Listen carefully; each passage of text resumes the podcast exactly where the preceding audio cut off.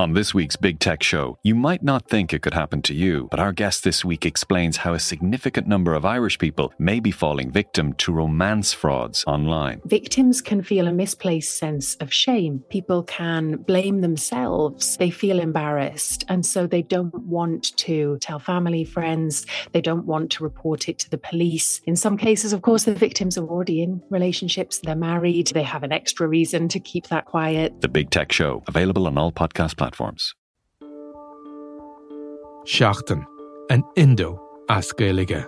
Táim i món iireachtaí a dhéanamh techt ar a chorp, agus súlagam amachchan seo gur féidir é a chur in uig ceart lena bhhaintir féin. Scialtaí fis tuairrmaí. Tá sé dochreite nach bhéach ara i gcóna meáin an cheist sin eáil. Bhí an tála a gnáam go raibh áthá reachtam Iadach sé tarn gribhann ó cásan i listúthe agus go mina frecht gá a cligsar ducha sin nechar. Ná ní bhín ann dardarach se sin, bhín marmh. Seachtain. Find us on all the usual podcast platforms. It's 30 years of Allianz supporting the leagues, and we're not done yet. Only the leagues, only the Allianz leagues.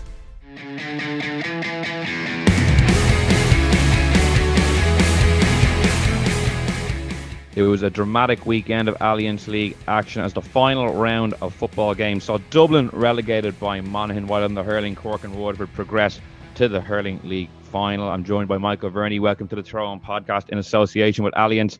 We'll have John Mullane on in the second half of the show to discuss all the hurling action and Kieran Whelan on in a couple of minutes to go over all the football. But first, Michael, it was a, a very frantic day yesterday of football action. I think that the permutations change every couple of minutes. It, it was very exciting though. Yeah, no, it was hu- hugely exciting, and I suppose like at the moment the league is the best competition in the in the football in in football. Like the championship is exciting towards the latter stages, but the league every week we get you know a load of drama, and there was just there was drama probably across all four divisions over the weekend, particularly yesterday. I was in O'Connor Park looking Offaly and. She's very, very close to, to staying up, which probably would have been against the grain. I thought they were going to be under pressure and you know just conceded two points, two points in injury time, having fought back from six down at the early stages in the second half. So just disappointing. And after the hurlers been beaten the day before, after two promotions in 2021, there's two relegations in 2022, which is which is far from ideal. But the footballers are probably um, the team which came out with, with, with more credit. Like they hit 120 yesterday, and John Maughan caught a really cut a really devastated figure after because they really threw everything at it and, and just came up short, unfortunately. Yeah, kind of sums up the you know, as you say, the two promotions last year, and it's so hard then to consolidate that, isn't it? And it's why the league is so dramatic. Sometimes you know you get that big breakthrough, but then it can be very difficult to to keep keep up the following year. Yeah, consolidation. The second, the, the first year up when you get promoted is the big. If you can stay up the first year, chances are you. I would have fancied if Offaly stayed up this year they'd stay up next year and they'd get better and better and better. Now they're down Division Three and they're obviously in the Tailteann Cup as well. And from the hurlers' point of view, uh, Antrim were just a better side on Saturday. Um, they they raced through our defence several times, broke the line. They they had three goals. They probably could have had five or six, only for a few great saves from from Stephen Corcoran in goal. So you know, it was 10 points in the wind up. You have to say, from an Antrim point of view, after being relegated to the McDonagh last year, would have been a disaster for them to be relegated to Division 2 as well. So, whereas we're in the McDonagh and we're in Division 2, which is probably, you know, it's probably a sign of where we are at the moment. And we're just going to have to keep the foot to the floor, uh, keep building. But uh, it definitely was a disappointing Saturday. Well, we'll come back to the hurling in part two of the show. But for now, it's time for our football chat, and we're delighted to have Kieran Whelan on with us. Kieran, how are things? Not bad, Will. Not bad. Yourself? Before we get to you know Dublin's relegation and some of the other storylines, you know, what did you make of just the day as it unfolded? You know, the, the drama, the twists, the turns. even mentioned the, the, good weather on League Sunday last night, which definitely played its part as well. It was a great advertisement for Gaelic football. You know, sometimes it, it can be a bit negative the discourse around it, but yesterday was cracking day. Yeah, it was a great day, and it was the first day as the top of the ground football um, after a horrific few weeks weather-wise. You know, so uh, listen, I, I, think it demonstrates the great competition the league is, is uh, and there was so much at stake for all the divisions, I suppose, coming into the, that last day, and it fluctuated. It could have gone anyway. Like if, if Dublin had a drawn against Monaghan, Kildare were saved. I think you know, like it was just it was just one of those crazy days. Um, it's nearly a pity that there's so much having happening at the one time uh, to a certain degree. Um, could, we could have, you know, we really could have optimized it to a certain uh, aspect. When you look at there was no Premiership this weekend, and it was internet like it was international break. There was no rugby this weekend. We could have really had a right festival of football over the weekend with having maybe two divisions on Saturday and two divisions on Sunday.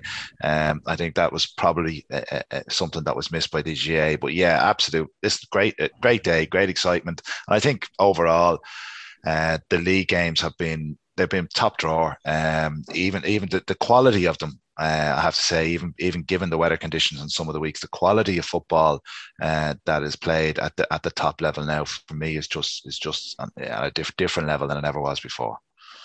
Yeah, Michael, just one word on point Kieran was making there about the optimization of, of the weekend. You know, even having maybe the two hurling semi finals on the Saturday to free up the second slot on the Sunday to maybe have Cork Offaly in that slot or another big game from one of the other divisions, as Kieran said, would have added to that kind of festival atmosphere that was kind of on show as TG4 were cutting between the games, and you know, with every point almost there was a different outcome.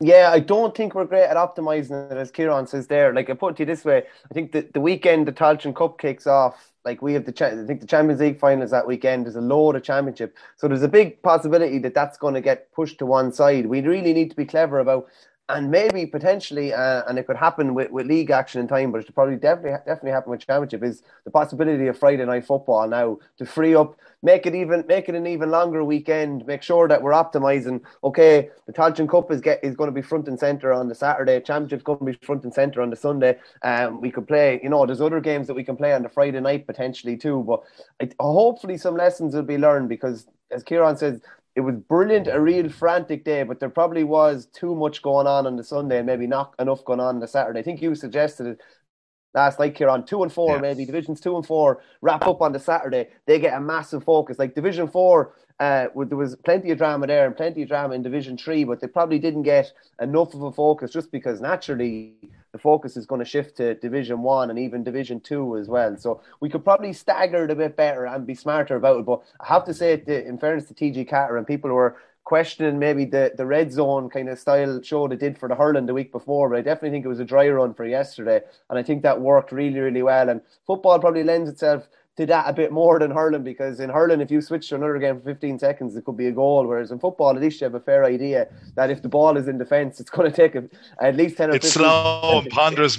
yeah, it's still be in defence two minutes later. I'm, I'm, saying that in a, in a nice way, Kieran. Um, but uh, yeah, I thought I thought it was brilliant. Just so we could probably just stagger it a bit more. Like if we want the Tailteann Cup to be given the the coverage that we feel it deserves, then we need to be smart about like if there's a lot of Tailteann Cup games going on at the same time as big Leinster Championship games, um, big knockout games, it's just not going to get the coverage it deserves. So hopefully we'll learn we'll learn maybe from yesterday. Yeah, Kieran, just quickly on you know the Friday night football idea. It's something that's been thrown around a couple of times over the years. Like you know, you've obviously played for Dublin for a number of years. Do you think it's a feasible thing? Do you think something you'd like to see explored? Yeah, listen, absolutely. I'd love to see it. I'd love to see it. I think Friday night football will be excellent. And there's so many, and even with the compact championship we have now with hurling and football, there is going to be days where you know the the, the there can only be so much attention given to so many games and uh, I think there's a few weekends this summer where there's an astronomical amount of games on. Um, and we know that there's, there's, obviously an issue between the GPA and the GAA at the moment around expenses. And I think the, the I think it, there was it was proposed there a few years ago. I think Carlow were going to play somebody, I don't know, it was Wexford or something on a Friday night. Uh, and it became an issue around expense and cost. Uh, and because players would have to take time off on the Friday. Uh, and that seemed to be the big big stumbling block. Uh, now it doesn't stop, you know, a World Cup games and McKenna Cup games being played on a Wednesday night when they're local debuts and stuff like that. You know, so again, you'd like to think. I, I think it would be brilliant for the game. Will you know to have a couple of games on a Friday night and, and give that exposure and you know, if we really want to promote our games and go all to all, and we'd all love to see it because we're competing, we are competing with other sports. Um, I think we have to look at start spreading them out a bit so it, it just generates that more, more more interest, and particularly summer summer Friday nights would just be would just be brilliant. But I I do think it's it, it there's a cost factor, and I think be, it's an expense issue with the players that's been the stumbling part in the in in the past. Just on that, we'll let the players know as far in advance as possible, and you're negating a good few of the issues. It's when they only know maybe two to three weeks in advance, and it's hard to get time off. These fixtures are penciled in, you know, a couple of months in advance. It's very easy, you know earn the time off, shall we say, from work, and at least you you know and you can build up your hours before then. But it's just when it's done in a haphazard way, it won't work. If it's planned really well in advance, I think it's something that definitely could work. Yeah, and as Kieran said, like O'Byrne Cup games and McKenna Cup games often feature some of the big intercounty stars in their play during the week as well. But to go back to on-field action, sorry. I was going to say, well, like as Mick said, you could build something in that, you know, every team Eh, eh, you know, at the start of the year that you're given a commitment that every team may play one Friday night match, you know, so you're, and then you're building some sort of cost factor into the benefits that's there already just to supplement the players. And they know well. So you're not asking players to play regularly on a Friday night, but even if it was every player, every team was to play once on a Friday night, it's all, if it's all pre agreed months in advance, you know what I mean? It could work. You know, it'd have to be local derbies, obviously, as well. So there's a bit of planning that would be needed in it. Yeah, it sounds like a good plan there, though. Get it up, up and running. Uh, to back to on-field action then, Kieran. Obviously, the big story yesterday was Dublin going down. Um, you know, dramatic fashion with Jack McCarron's late point, albeit Dublin did need a score of their own to, to stay up. You know, with a kind of another day to think about it now, like how damaging do you think that is for the team, for Dessie Farrell as he does try to get this rebuild up and running? Like, is it is it a major blow? Is it a catastrophic blow? How are you characterizing it? Uh, it's definitely a blow. You know, is it something that you can recover from. Yeah, absolutely. I think you know it's it's it, listen. It's not the end of the world, but it's certainly not ideal. Um, I think if you listen to a lot of the players that have retired in recent years, and a few of them spoke candidly and honest about the challenge of National League Division One being um, more important for them because they knew going into the Leinster Championship sometimes they weren't going to get a competitive game um, and they were cruising through the Leinster Championship. But if you're in Division Two and you're on that downward curve, the Leinster Championship becomes more competitive. Uh, so, like, listen, it's it, it, the league, the, the the level. There's no doubt about it. The top teams if you want to be competing for Sam later in the year, you do want to have those seven games against top class opposition to to to even blood young lads to see what they're about, see whether they're up for it, um, develop a bit of character within the team, um, and and that's that's the part that that's the downside that Dublin will, will will dip down. But listen, they can't they can't complain. Uh, their performance throughout the league was just far too patchy at times, um, and it looked like they were getting a bit of structure back over the last two weeks, uh, but that wasn't prevalent in the first half yesterday. Uh, and again, they looked very, very uh, disjointed, particularly from a defensive perspective. Um, and I touched on last. I think they conceded. They've conceded 11 goals in the league, and that to me has been where their biggest weakness have been. You know, from a forwards perspective, I'd be relatively happy the last couple of weeks. They look like there's a little bit more about them going forward. They're moving it quicker. Um, you know, okay, Kieran Kilkenny's had a couple of quiet games, but Cormac Costello has looked lively up front. Sean Bugler's had quite a good league campaign. Uh, Con O'Callaghan, obviously, hopefully, is going to come back into that equation. So you'd be kind of happy with the progress of their forward play, but it was just defensively, which I think cost them in the end. Uh, so I, I don't think it's a massive blow, but it's not ideal in terms of preparation for championship being in Division Two, where Dublin want to be at. Um, so listen, it's it's it's going to be interesting. I said last night we could be back in Parnell Park for the football games. The old hurlers could be in Croke Park next year. Who knows? yeah, you know, games with against like Louth and Limerick. You, yeah, you'd wonder if they will be in Croke Park next year. And Michael, if you're looking at Dublin now, you know, what are the big things do you think they need to work on between now and the championship? But there's not a huge turnaround time, albeit Dublin in the Leinster Championship will probably have a maybe an easier uh, start than maybe say you know Mayo playing Galway, for instance. Yeah, just I suppose the first couple of league games, I thought they were they were very open, and that you know that Rian O'Neill goal against Armagh was a classic. You know, a long ball in, one on one defending, and I kind of thought after seeing him uh, in the flesh against Kildare and even seeing them against Tyrone, um, they tightened up those things. At least it was a lot. It looked a lot more compact. And then you're looking at yesterday, and you're seeing like Mick Fitzsimons left in an acre of space and uh, against Jack McCarron. And with the best will in the world, it doesn't really matter who the defender is. It's real. It's almost like kamikaze style defending. You ha- like everything. You're kind of walking a tightrope almost, and it's very easy to obviously fall to that one side. And that happened a couple of times yesterday. Just the, the lack of cover, I would say.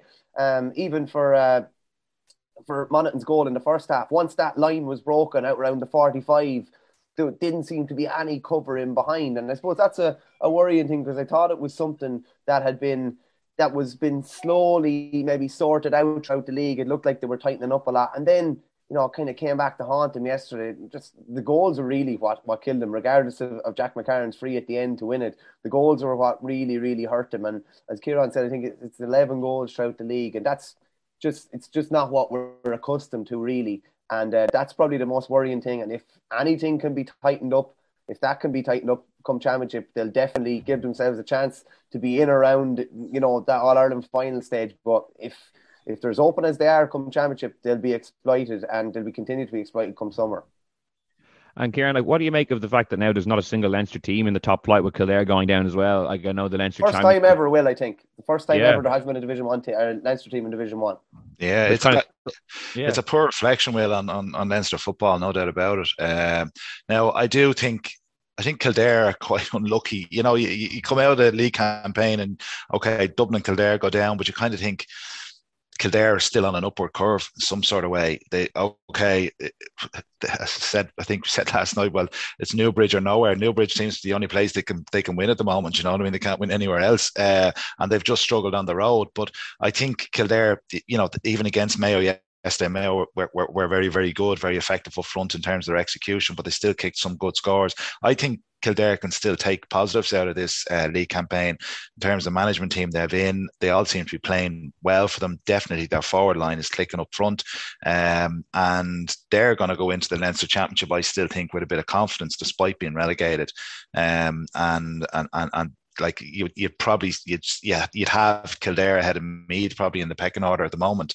Uh, so I, I still think they can take something from it. But from a Leinster football perspective, you know, yeah, listen, hugely disappointing. Uh, you know, as, as Michael said, first time ever, uh, no team up there, and uh, you know, like it probably Dublin's dominance over the last decade might not have helped that. Do you know what I mean? To a certain degree, uh, that it was just the Leinster Championship itself as a competition had become nearly defunct, and and teams are waving the white flag before they even got to Croke Park, and that might be you know the impact of Dublin's dominance over the last ten years. That that that you know that we just they're just not at that competitive level where they should be the teams. Yeah, because Michael, if you look across the divisions, you know Dublin and Kildare relegated from Division One, Offaly relegated from Division Two, Laois and Wicklow relegated from Division Three, with Longford just about staying up, and then Carlow finishing in the bottom two in Division Four, where there is no relegation. So even in the other divisions, you know, teams either getting relegated or, or featuring quite low down the table. There's very few Leinster counties that can put their hand up and say, uh, you know, I've had a good league. As Kieran said, even Kildare, who probably did, still got relegated. Yeah, it paints a, a pretty uh, bleak picture. And I do think what Kieran said there probably does feed into it. It just going into a Leinster Championship, generally teams are going in demoralised and have been for the goods of the last decade, knowing that they have no chance of winning their provincial championship. Just say along Longford could get a big win over a Louth or an Offaly, and then they're facing into Dublin, and and it has been has has been the case a bit of an annihilation where winning a championship game they're almost they're almost gone back as a result of that because they've been annihilated in the game and probably lads questioning why they're committing to to county football. Um, so yeah, the, the picture in Leinster is not good. I just have to say, while it's easy to focus on Dublin being relegated, geez, we have to give massive kudos to Monaghan. Again. Yeah, absolutely. yeah, you know, they were absolutely like they were uh, annihilated by Kil- by Kildare the previous week. Kildare had 24 points on them, which just I, I don't know when the last time uh, that has happened, but they brought hellfire and brimstone yesterday up in Clones with it missing like you know to, to win a game without without starting Conor McManus and been down a few big names, Micheál Bannigan and a few more. It was a massive, massive win for them, and their ability to hold on to Division One status is it's, it's just ridiculous. And even reading Dick Clerkin's column today and just saying he's obviously cousins with, with Jack McCarron, and you know I think he called into his house there four or five weeks ago, and his you know feet were up on the couch after his appendix out, and then four or five weeks later he delivers this absolutely you know sumptuous display. Um, you know if he hadn't been as you know as hurt by injuries as he has in recent years, this is this would probably be you know a regular occurrence come summer, but I just thought he, he was outstanding. That like the, the lob for the third goal was just like it, that's it takes a different type of a player to even have that in your you know in your frame of mind. Like I was looking at Cork yesterday, and a couple of times they were blaring down the middle against Offaly. And, you know, the ball was hmm. hand passed over the bar, and then you have this genius who spots the keeper couple of yards off his line and is able to dink it over. And it's moments of genius and pieces of genius like this that that help keep Monaghan up. And he, he was just outstanding yesterday. Yeah, Kieran, because even even if you look back to the championship last year, like, they only lost to Tyrone, I think, by a point in the Ulster final. You know, and mm. it kind of goes under the radar a bit because of what Tyrone did afterwards.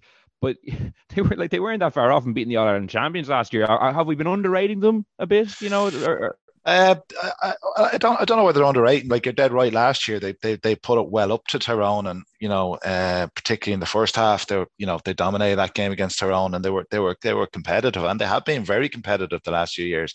I suppose the, their biggest problem has probably be just throughout this league has been consistency. Um, and against Kildare and against Kerry, like they were very flat, they were down. But you know, I saw them. Saw remember seeing them against. Uh, I saw them against Armagh and saw them against Donegal, and you know that there's a performance in them, and when they click, they're quite they're quite dangerous.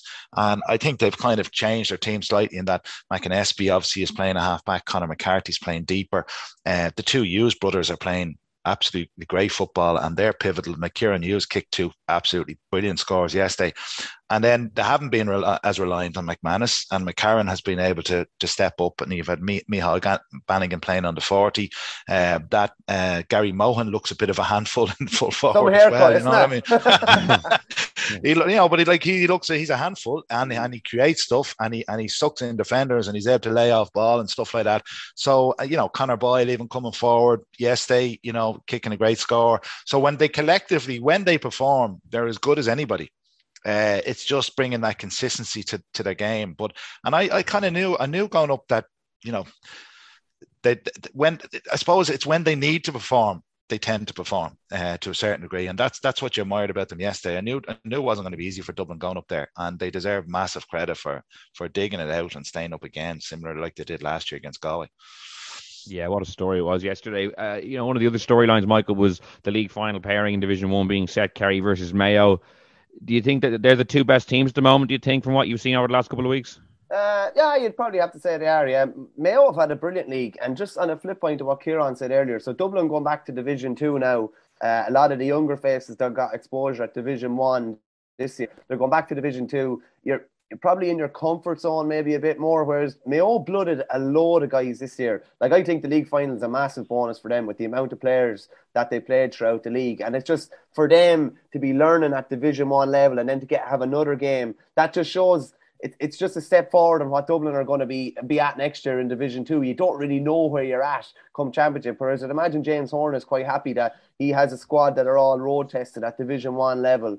Uh, going into the championship. Um, I don't think it's any harm for Kerry to be beaten yesterday, to be honest with you, and for a couple of uh, for a couple of problems, particularly maybe at the back and with their with their uh, goalkeeping situation, to actually be exposed a small bit. I think I think like Jack, I think Jack O'Connor is going to have to make a dis- decision on who he wants in goals, and he's going to have to stick with it. I I'm just not sure about rotating a goalkeeper, and I know. Uh, in on the training ground, they're all practicing the same. They're going through the same types of kick out routines. They know they know all the different numbers for what various kickouts they have, but I just think he needs to probably nail his colours to the mast and probably maybe just stick with that keeper and just have that consistency. Even if they make a couple of if there's a couple of mistakes, that's probably one area um, that that that Kerry need to firm down. And from as I said, from a Mayo point of view, I think getting to a league final is a massive bonus for them. And you know they won a league final in Croke Park a couple of years ago, and, and I, I don't see any reason why they why they wouldn't go gung ho to win another one again.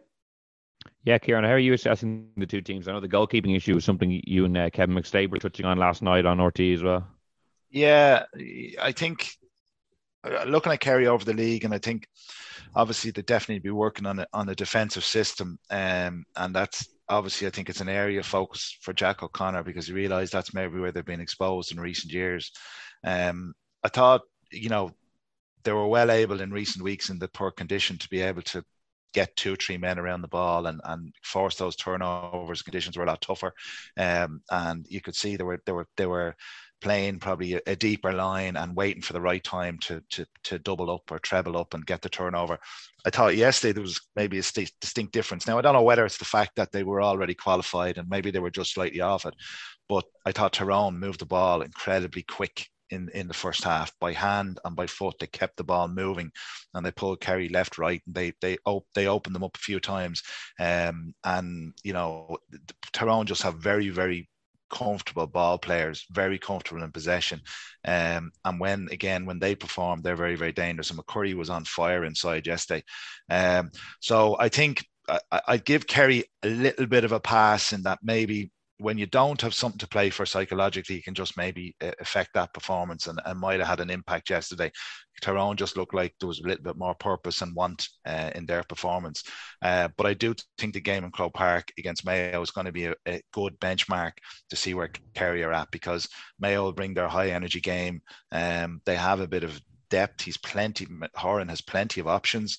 Uh, he may even, you know, he's been, he, you know, some of the decision making he's made around given given lads game. He may not even show his full hand with championship in a few weeks. He may try one or two of these new younger lads in a league final and give them an opportunity. Um, but I think their high energy game now against Kerry, I, I think I think as the make, makings of a great final, and there's no doubt about it. Jack O'Connor will want silverware. He wants he wants to win every game he goes out. So I think Kerry will come at full tilt to try and win it. Um, and it has the makings of a of, of a great final. I think you know if I look at Mayo um, throughout the league, probably it's the forward line that they're looking to get an enhancement and improvement. Uh, Jack Carney scored three points yesterday. Uh, Jason Doherty got five points after being out injured. You know, with Killian O'Connor and Tommy Conroy out injured, uh, like it was looking there for a couple of weeks that Ryan O'Donoghue was looking a little bit lonely in that full forward line, and you were thinking, well, if teams pin him down, where the score is going to come from? But they put up a good score yesterday, despite missing plenty of op- plenty of goal chances in, in, terms of execution. But I think it, it, that's where Mayo need to. Um, really eh, develop their game. And I think Horan will give one or two of his new guys a shot in Croke Park in the final next week. Well, just a point on Tyrone. I think Tyrone are laughing now going into the championship. Uh, I know they have a, a very, very difficult draw to try and get through Ulster, but you know they started the league quite poorly. The gun was put to their head. They had to get a couple of they had to get big results to stay up. They went down to Killarney, won for the first time since 2003. Um, and I thought, you know, yesterday was by far and away their best performance of this year so far. So while they won't be talked about for the next couple of weeks as we kind of focus on the, the league final, I think they're in an ideal position. They saved Division One status. Uh, they were back training late. They're probably only catching up, and I think they're in. I think they're in pretty rude health going into championship. I have to say. The thing about thing about yeah. Tyrone, Michael, it's interesting this year that I know Derry and Celtic Park, that's probably where they're looking. They expect them to get over for Mana, and that's a big game. And Kerry and Derry are waiting for them, and Derry will. That's going to be a, a, tense encounter.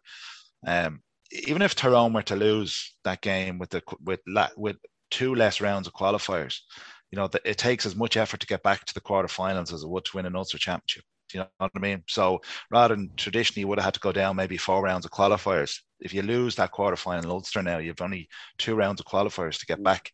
Um, so it's that's that's an interesting dynamic in terms even the Ulster Championship, which is more competitive. The teams that lose will have a, a great opportunity through two rounds to get to get back in uh, the quarterfinal. The, the the road is a little bit shorter this year. You know. Yeah, interesting point. I think hasn't really been discussed. Yeah, as you say, it's not as treacherous a path back into the knockout stage of the championship. Just to finish up, Michael, we might look at some of the other divisions. Any team catching your eye, you know, for what they've done over the course of the league. You know, Galway and Roscommon going up in Division Two, Louth and Limerick going up from Division Three and, and securing a place in the qualifiers. You know, if they do get knocked out before provincial final, you know, anyone catching your eye there? Yeah, Roscommon would in particular. I think we, we're probably maybe a bit harsh on Roscommon because they yo-yo up a bit from Division One to Division Two. But I just went back and had a look at you know the last ten to eleven years with them. Like they started off in Division Three. They were in Division Three in 2012, 13, 14. Got promoted to Division Two for 2015. Got promoted to Division One, and ever since then they've flip flopped. Barron staying in Division One. Uh, they stayed once, in Division they One. stayed up yeah. once, I think. Yeah, 16 and 17. They're in Division One, and since then they've flip flopped. And like we're we're probably very very harsh in the sense that they're between seven ranked seven and nine within Ireland every year, and that's a massive level of consistency between John Evans's time there, Kevin McStay's time, and Anthony Cunningham's time uh, there. They've been hugely competitive, and they're going to be hugely competitive in around Connacht again. We probably just judged them a bit harshly because they're coming up and down from Division One, but they deserve massive kudos again. And the other one would be would definitely be Limerick um, Billy Lee getting Limerick up to, to Division Two. Just that, like a couple of years ago, like Billy went in a bit of a, a tirade after they got beaten by Clare in the Munster Championship in 2018 because basically a malfunction behind the scene basically denied him of having a player available to him for championship and players didn't get meals and expenses. I think the week of championship, he ranked 53 players that didn't come into the squad in 2018. They're totally overshadowed by the great big green monster of the hurlers, and they've just ploughed away behind the scenes, ploughed away, ploughed away, and they're up in Division Two now. And I know some people are questioning maybe like is them getting up to Division Two and being in the Sam Maguire race next year? Is it necessarily a good thing for them? But the way they celebrated on the pitch yesterday definitely would leave you in only one frame of mind that that's where they want to be and they're fighting up around the top table now and it's a massive it's a huge rise for them they were only four points off Derry in that semi-final last year in division 3 and now they've backed it up and then Mickey Harte on the flip side of that as well like you know I know his contract's been extended I think until 2025 and he's totally bought into the underage structures within Louth and is has a vision it looks like going forward you know no point in saying any different he, pro- he probably wasn't no longer wanted in Tyrone and they were happy to change, but he was wanted somewhere else. And what he's done with them within two seasons, Division Four to Division Three, Division Three to Division Two, it's you know that's savage progress, really. Yeah, I want to apologise to Louth when I was going through the Leinster counties earlier. I forgot to mention them. They, of course, are greatly uh, being promoted into Division Two and being involved in the qualifiers if they don't reach the provincial final. Kieran, I'll give you the last word then. Any other team that caught your eye you know, from one of the lower divisions that you were either impressed with or disappointed with how they went over the course of the campaign?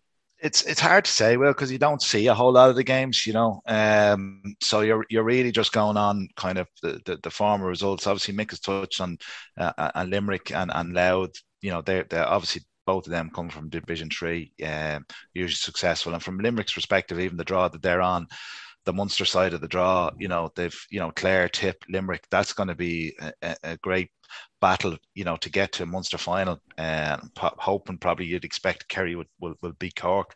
So there's a great opportunity going into championship for the likes of Limerick. If Louth win their first match, I think they've Kildare you know, and again, they're coming on momentum, you know, that has the potential to be a, a good championship match if, if, if that comes true. So yeah, they're probably the the two teams, and and likewise, Roscommon are are, are under the are under the radar, uh, very effective. I think Derry Derry got a little bit of a hard draw, just the way the fixtures fell. Uh, that draw against Roscommon that day hurt them. And then, you know, for Galway to put out, you know, a weakened team to hand Roscommon probably two handy points, that really hurt Derry, I suppose. But that's that's the look of the draw. You can't blame Galway. If you're true and you're qualified, you have every right to do whatever you want to do in that last match. And they're looking ahead to Mayo. So yeah, Derry will be disappointed. I think that they they they looked like they were heading for Division One, and now they're back in Division Two next year, and you're going to have Meath, Kildare, Dublin, you know Clare, you know, so it's going to be quite very competitive Division Two next year. So uh, they'll feel they'll feel a little bit aggrieved they didn't get up to the top eight. Division Two is always interesting, Will, but next year I think it'll be the most interesting Division yeah. Two of all time. I'd say. yeah, this, this might have been Derry's year to head up. Uh, well, it was a very exciting seven weeks of league action. We still have the finals to come, but for now, Kieran, thanks so much for joining us. No problem, lads. Take care. Well, it's time now to turn our attention to the Allianz Hurling League. The final will be between Cork and Waterford after Cork beat Kilkenny and Waterford beat Wexford in the semi-finals over the weekend. We're delighted to have John Mullane with us as always. And John, we'll start with your own county, Waterford. A serious statement of intent yesterday, a 19-point win over Wexford. You know, how happy are you today? You must be, you know, the way they played, getting five goals, really putting Wexford to the sword. You know, everything went Waterford's way yesterday. I'll tell you, Will. I know it's only the league, and I know, look, it's it's it's well, we're in the final now, but uh, it's a good time to be following Waterford hurling. That was an amazing performance yesterday. Now, look, granted, Wexford were well below par, but uh, you know, Waterford were were just unbelievable yesterday. An, unbe- a scintillating performance uh, from start to finish. I genuinely thought they were expecting going up. I thought now, you know, even going into the ground, I said, this is going to be tight. You know, considering the personnel we were missing, but my God, I mean, I mean, they they reaffirmed what we what we what we all what we what we knew is that, and they they confirmed that, you know, we have the best squad in the country, and I think both teams that are that are in the league final, uh, you know, probably have the two best squads and you know some amazing performances. I thought Tadhg de Búrca was was was was was back to his best. Uh, Dessie Hutchinson was very good. I mean, Gleeson, I mean, he's just he's just different gravy. Uh, the man is just a flawed genius. Look, it, it was just misunfortunate. It's a pity what happened near the end. Uh, is there room for appeal? I think there is room for appeal. Uh, going on, on what happened with, with Peter Casey last year, Peter Casey getting off. So I think, you know, I see no reason why they shouldn't go down that avenue um, and, and, and try and appeal it. And look, I, I, don't want to be. I'm not. I don't think it's a day for for uh, for knocking for knocking Austin Gleeson. I just think you know, you just have to appreciate how good this lad is. This lad, he puts bums on seats. Will uh, you know? You never mind paying the 20, 25 euro, thirty euro. You know when you're going watching players like like like Austin Gleeson, and it was just missing fortune. It's a pity, pity, pity the way it played out. And I think a bit like Peter Casey last year. I think kids going to watch the game, they go to watch the likes of the Austin Gleesons uh, of, of, this world, the Dessie Hutchins, and I think it'll be it'll be it'll be it'll be a big pity if if, if he's to miss out next Saturday night. Now, in saying that, uh, if if he is to miss out, I still think we still have still still think we have the the, the, the tools, the ammunition to, to still go and win it. Uh, will Stephen Bennett be back? He might come back, come back, you know, probably fall in there. You know, you look at Calum Lyons got got uh, got game time got game time yesterday. Prunty's still to come back. So uh, yeah, I think look, I think Waterford they're in a really really good place, um, and I just think from a Waterford supporters point of view, just sit back and enjoy this team uh, because you know I think we're we're witnessing a special special team here, and I think I think you know Liam Cahill has stated that uh, you know silverware is what they're after. And he also stated, you know, once they keep putting themselves in that position, getting the finals, that they will eventually get over the line. And, we we highlighted that last week, and we did what we did touch on in one of the articles that they could break the goal scoring record. I think they're on 19 goals now, and uh, I, I did I did predict before before the you know the start of the league that they could go into the 20 goal uh, ratio, and I wouldn't be wouldn't be surprised if if they hit that 20 goal ratio the weekend. I think they'll, they'll get more goals the weekend. They have goals on their mind. They scored five yesterday. They could have easily gotten seven or eight. Um, but yeah, look, they went up. They done a professional performance, and and look, I think from Wexford's point of view, you get days like that with missing fortunate. Um, and I think you know they'll get back on the horse again. But when they reflect, they've had a they've had a decent league campaign. I've been there before. You know when when you're you're not when you're not at it, and you come up against a team that are at the peak of their powers. I think this Waterford team now are at the peak of their powers. I think they're ready to do something special. Um, and unfortunately for Wexford, they just missed, uh, they just came across a juggernaut yesterday. You know. Yeah, Michael. Like, what, what's your take on Waterford? Like, how close do you think they are to Limerick? It's funny because the way Limerick's league campaign went, it almost feels like they, you know, they weren't even in the league because the narrative was building around Waterford the whole time and their depth and, and you know how they were coming forth. You know, how how close is that gap at the top? Do you think? Well, the last three times they've met, they met in the 2020 Munster final. There was four between them. They met in the All Ireland final that year. There was 11. Uh, they met in the All Ireland semi final last year. It was 11 again, which would suggest that they haven't got any closer. But I, think you have to look a bit deeper. If you look last year, they were after playing four or five weekends in a row. They were, you know, they were probably a spend force after about half an hour of the All Ireland semi final, having thrown everything at them in the first quarter. I think Waterford have gotten closer to Limerick, and I think Limerick have fallen back a small bit closer to the pack. So all of a sudden, that 11 points could become, you know, four or five points, and that gives you know that gives teams a chance every time they go out. And the squad Waterford have, we haven't seen Jamie Barron yet.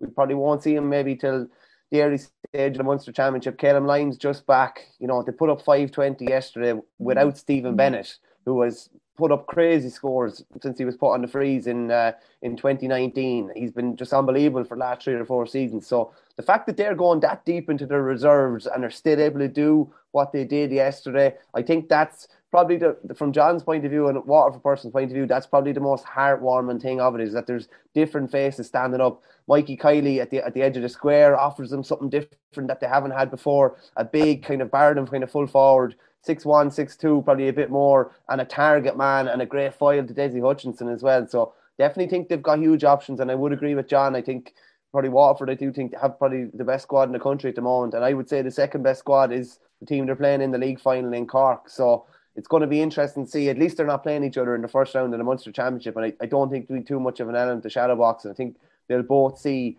the benefits of winning a league title and what that could do for them, not just this year, but over the next couple of years. Yeah, John, who do you think would benefit more from winning on Saturday night, Cork or Waterford?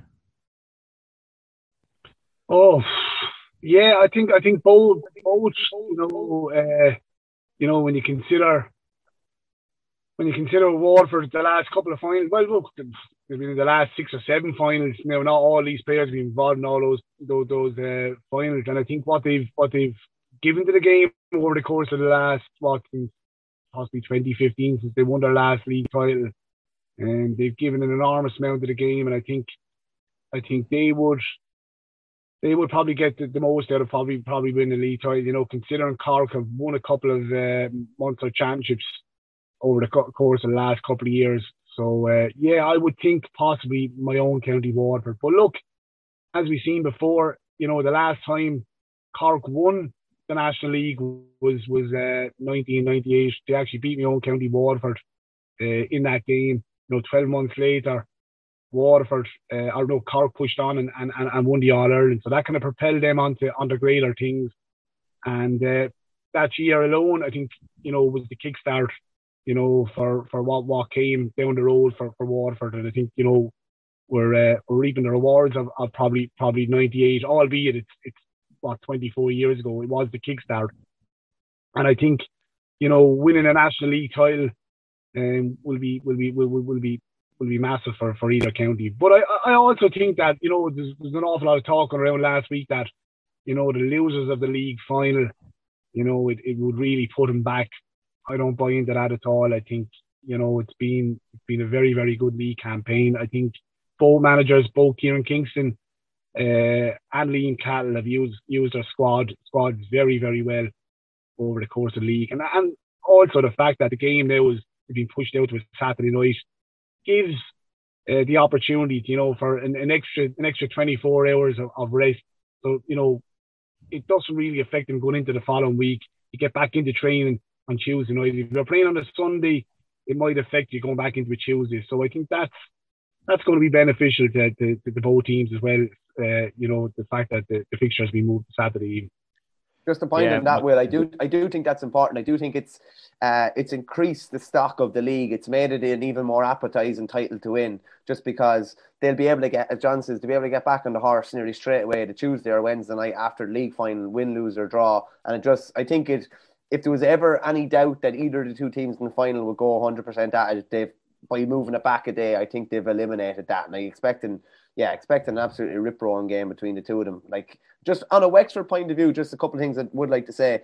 Uh, it was obviously a disappointing end to their league, but they've kind of been in this position before. People will be wondering, you know, will they be able to bounce back for Leinster? Like they've already bounced back from a massive loss earlier on the year Nobody expected them to, to come out and beat Limerick the week after getting hammered by Dublin in the Walsh Cup final uh, when they conceded a massive score. Even in 2017, when they got to the league semi final, Tip hit them for five goals down in Nolan Park again, and they bounced back and you know beat Kilkenny for the first time in a long time in the Leinster Championship that year. So I think they're fairly well versed at, at bouncing back from that type of adversity, and I'd say they've just learned a lot of lessons yesterday. Like you know, the, the attacking player on the Waterford point of view just wasn't being met far enough out the pitch. You know, Austin Gleeson had two clean shots and goal that there's no way he should have had it. Shane Bennett the same, Jack Prendergast the same. When you see Wexford playing next time, those, those players will be met 30 yards from goals, I'd say now. They've probably learned a lot, a lot of harsh lessons. And uh, listen, at the end of the day, it's much better to learn them in the league than learning them in a championship game that could decide your fate for the rest of the summer. So while they'll be disappointed with yesterday and they'll probably be scratching their heads,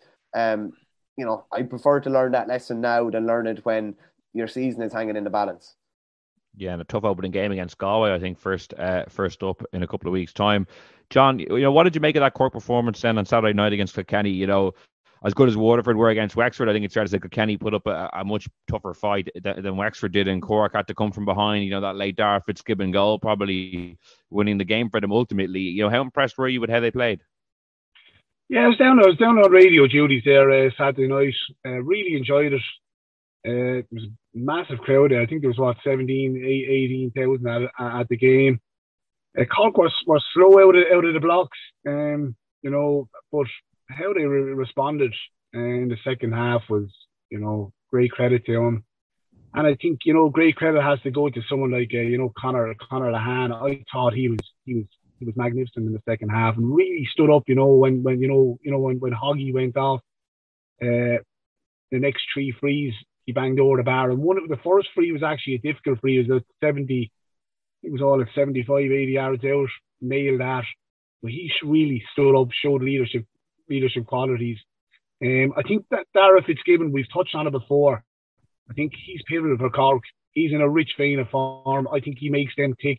You know, probably had a below par, uh, below par performance performances last year in, in, in both league and championship, but he's really coming back to the form of of uh, of 20, 2017 and, and 2018. And I think he's key. And then you know, you look at the back. I think this Ciarán Joyce, uh, he's a big, big find for Cork. I thought he was brilliant along along with along along with Coleman. And again, up front, then you, you've, you've Alan Connolly.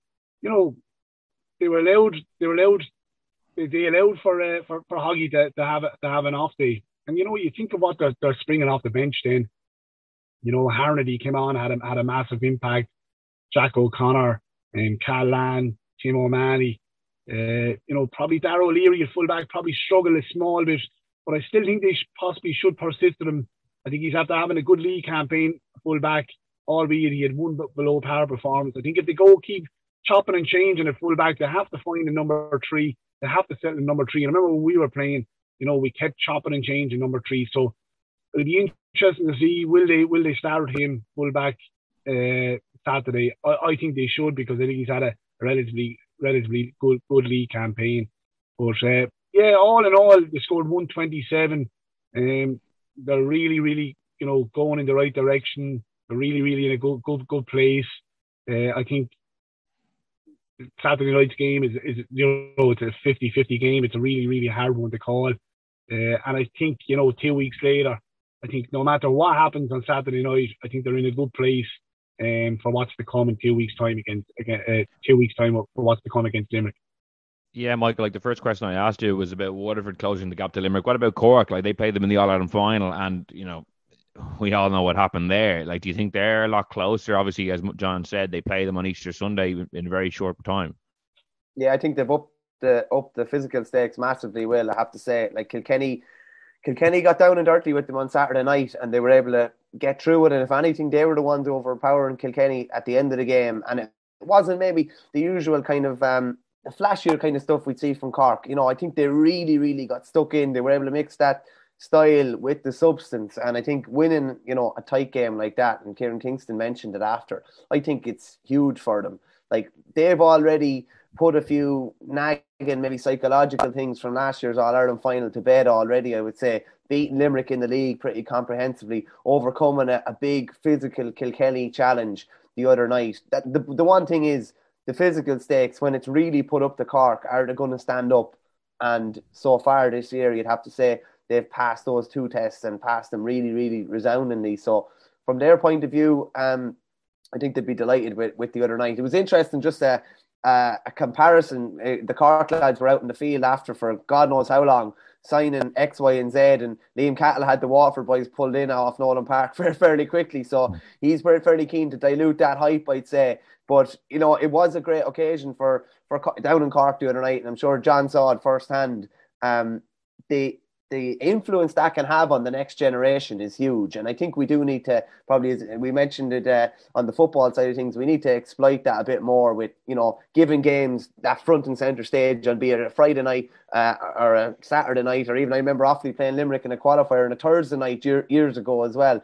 So I think that'll be huge benefit for, for Cork. And uh, yeah, I'm really looking forward to that. Really looking forward to that uh, league final. It's essentially the pretenders to, to Limerick's throne um, and it's going to be whoever wins it. There'll just be the chest will be puffed out a small bit more. They'll be standing a bit taller going into the championship. Particularly Cork, who are welcoming Limerick to town. for what is their only home game in Páirc Uí Chaoimh. I think Kieran Kingston was quick enough to mention that the other night that they'll only have one championship game in Páirc Uí Chaoimh. So, you know, that game is going to be huge for them. But first, they have the game on Saturday night, and yeah, I, I am expecting an absolutely rip roaring game. Two of the most exciting teams in the in the game at the moment. Um, you'd be expecting goals, you'd be expecting you know a really really high scoring game. Should be a belter of a game. Yeah, and it's and it's ideal for Cork in, in the fact that they're going to get a game under their belt in Thurles now. You know, in front of a big crowd, which will stand them in good stead going forward. Or when they when they do play Tipperary and they do play play Clare and Thurles. And I think what was evident yesterday is that I think, you know, or over the course of the weekend is both Cork and Waterford, they're two top of the ground teams. You know, you've seen seen the, the, the conditions all last week, the, the, ground is starting to dry out and it really, really suits both Cork and Waterford. Now what they're saying this week is that, you know, it's going to go the opposite, that, you know, the colder conditions are gonna are gonna come in, the sunshine is gonna is gonna is gonna go away for hopefully just a couple of days or, or maybe a week or so. So yeah, that's gonna that's going to have a have a bit of a bearing on, on, on Saturday night's game is the fact that you know it's going to be colder conditions, quarter past seven. You, you don't know whether we're going to get rain or anything, so we're, we're possibly not going to have the same conditions as, we, as we've been blessed with the last week or two. You know. Just a last point on Kilkenny. Will Kilkenny, while while defeated the other night, you know, you have to you have to admire what they're bringing to the table, and they're only going to get better come summer. Um, a lot of new faces in there. I thought Mikey Butler was brilliant again the other night. David Blanchfield at times brilliant the other night. Cian Kenny probably maybe ran out of it in the second half. But, you know, if they the, the big problem with Kilkenny in the last 20 or 25 minutes is they couldn't get their hands on the ball from their own puck out. And Cork really, really snuffed them out. While in the first maybe 45 to 50 minutes, they were working short ball out and working it out really, really effectively. I think if they continue to adapt and continue to maybe revolutionise what they're doing, they're going to be bang there in Leinster for you know potential Leinster hat trick, and if they do that, they're in All Ireland semi final. But definitely looks like TJ Reid not on board yet. Uh, probably going to be under pressure to play the first two games in Leinster, but like they've definitely not gone away, and they're they'll be there thereabouts in Leinster. And if they get out of Leinster, they won't be a million miles away after that either. Yeah, well, it's set up to be an absolutely cracking hurling final this Saturday night. But for the moment, John Michael, thanks so much for joining me. All of it. That's all we have time for this week on the Throw-In in association with Allianz. We will be back next Monday with a show looking back on all the Allianz Football and Hurling League final action. In the meantime, you can subscribe to us on Spotify, Apple Podcasts, or listen on independent.ie. So until next time, thanks for listening and goodbye.